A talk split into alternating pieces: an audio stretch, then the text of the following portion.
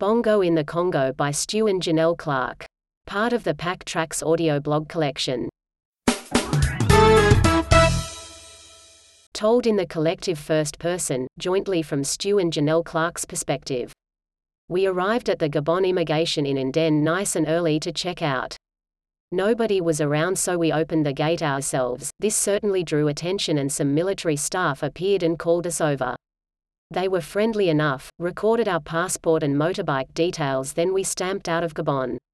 We left the sealed roads in Ndende, it was then 50 kilometers off-road riding to reach the Republic of the Congo Customs and Immigration. So far the road wasn't too bad, we only saw a couple of big puddles. Surely this would have to be the worst of the road. Countries often maintain their roads up to the border post pretty well but don't want to spend money beyond this point. How wrong we would be. Stamping into the Republic of the Congo was fairly straightforward. We supplied a photocopy of our passports and visa for immigrations and then on to customs to import the bikes. The customs official checked all our papers against the bike's VINs and produced the temporary import permit. Before handing them over, he asked us for $20 per bike. This was twice any other import fee we'd paid so far, and we simply didn't believe him and said no. He insisted the price was correct and that we wouldn't be allowed to enter unless we paid. We asked to see the policy or some official correspondence stating the fee, but he didn't have anything written down saying that they don't keep all the policies on file at the border. Considering where we were, this did make some sense. We thought it was worth sitting out to see if he'd break and so returned to our bikes. After about 20 minutes of waiting, it was looking like we weren't going to win, leading us to believe that maybe it was a legitimate fee. We returned to his office and reluctantly paid so we could be on our way.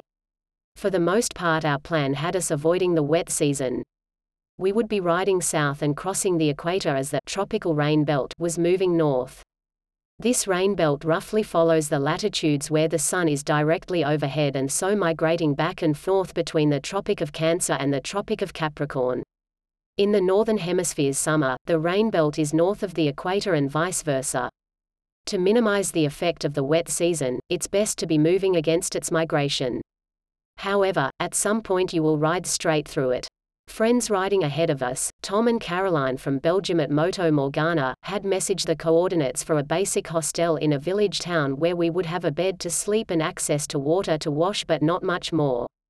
It seemed a reasonable distance based on the road conditions we had experienced so far.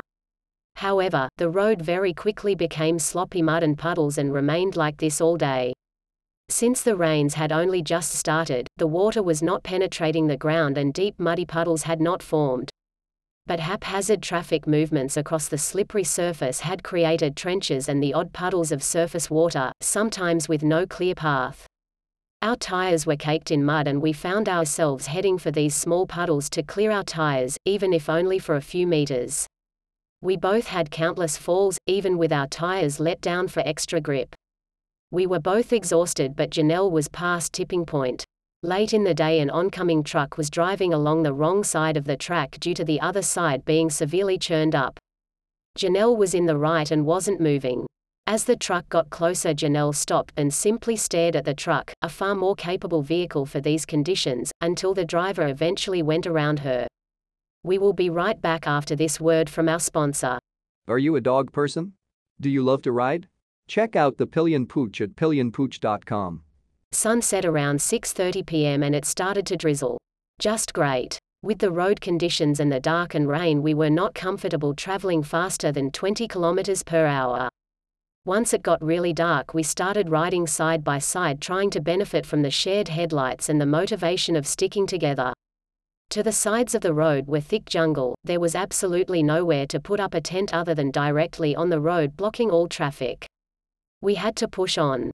The GPS coordinates we'd been given had the hotel only 25 kilometers ahead, but this was going to take an hour and a quarter. Rather than trying to get there faster, we just accepted that time frame and pushed on cautiously. When we reached the hotel, we were so relieved but so incredibly hungry, having not stopped all day. We Tea and Shadow were fed and put to bed in our sleeping bags. They were so tired and just passed out. We showered with a bucket of water which felt so refreshing. Janelle got into bed with the girls and Stu went looking for drinking water and something to eat. It was a biblical experience. There was a light off in the distance so Stu hopped on his motorbike and headed for the light, it was now closer to 10 p.m. He followed a walking track that took him across fields and gardens and ended up at the village church. An Easter service was underway, there was a lady outside breastfeeding who didn't speak English but pointed inside. Stu poked his head into the church to find it packed, standing room only. Fortunately the service was just finishing.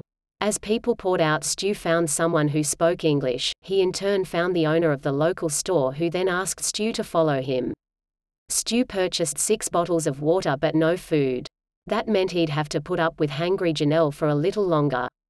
At least the dogs were fed, we always have food for them.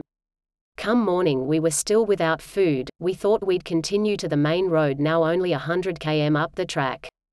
By all reports the quality of road would improve from here so it shouldn't take us too long. Even though, as far as priorities were concerned, food ranked pretty low, we just wanted to see sealed road again. In total it was nearly 300 kilometers of mud, puddles and gravel. We practically kissed the tarmac when we reached it. The Congo road wasn't all bad. We'd enjoyed sealed roads through most of Africa up to this point. When it was nice we could take our eyes momentarily off the road and enjoy the stunning scenery. The total fuel station we found shortly after reaching the tarmac was brand new with a little shop and cafe. Croissant and coffee had never tasted so good.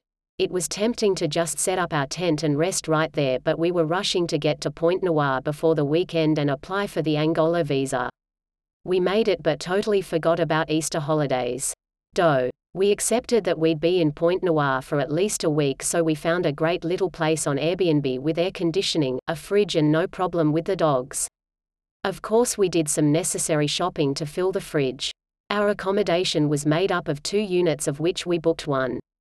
A Spanish couple arrived and checked into the other unit a day after us. Ma and Lewis at Bonobos en route were traveling overland in a Toyota Hilux with a rooftop tent. Tom and Caroline were also in Pointe Noire chasing the Angola visa but using couchsurfing for accommodation. We were so happy to see them again and it didn't take long for us all to get together talking about our travels. We hosted everyone to share some dinners and beers over the coming week. Tom cooked and his dish would become one of Janelle's favorite meals to make, chopped eggplant cooked in oil, onion and garlic with a tomato sauce all placed on top of pasta. So easy, so nutritious and delicious. Ma and Lewis were traveling Africa in blocks, leaving their Hilux and then returning when they had leave from work to continue their journey. This block of their travel was their first, a three-month trip ending in South Africa where they had arranged to store the Hilux. They were under tremendous pressure to meet deadlines in order to make their destination and see the sights they wanted to see on the way. It turned out to be quite a social stop in Pointe Noire getting all the overlanders together. It was really helpful to compare information on the upcoming countries and routes to take. Tom and Caroline speak fluent French and very graciously helped us with our visa application at the Angola embassy. We applied for a 30-day multi-entry visa. It was a three-day turnaround and cost 75,000 CFA each. We also had to pay 2000 CFA for a cover letter which they prepared in about 30 minutes. No getting out of this, we wrote our own but they wouldn't accept it. Also a payment of 2000 CFA which you have to go to a bank to pay and expect to queue for a long time. In addition we had to provide, one copy of the passport, one copy of the Republic of Congo visa, one copy of the yellow fever vaccination, evidence of a hotel booking in Angola which we promptly cancelled once the visa was issued, and one passport photo. Janelle was in desperate need of a new rear tire. Tom and Caroline knew of another overlander on a motorbike called Coldo who had recently had an accident in the Congo and had left his motorbike at the Couchsurfers apartment block where Tom and Caroline were staying. Coldo had to fly home to Spain and was having shoulder surgery the week we were in Pointe Noire. He was carrying a brand new rear tire, the same size as Janelle's. We contacted him to see if we could buy the tire off him. Coldo not only let us have his brand new rear tire he didn't ask us to pay for it. It was such a blessing. We rode the bikes over to the apartment block and Tom helped Stu break a seriously stubborn bead and fit the new tire. Ma and Lewis left Pointe Noire a week before us and we had thought we wouldn't see them again, but problems both parties would face in Angola meant our paths would once again cross. As for Tom and Caroline, they ventured into the Democratic Republic of the Congo DRC, and we wouldn't see them again until South Africa. You've been listening to Bongo in the Congo by the Pack Track. For more audio blogs visit www.thepacktrack.com or find our podcasts on iTunes, Spotify and elsewhere.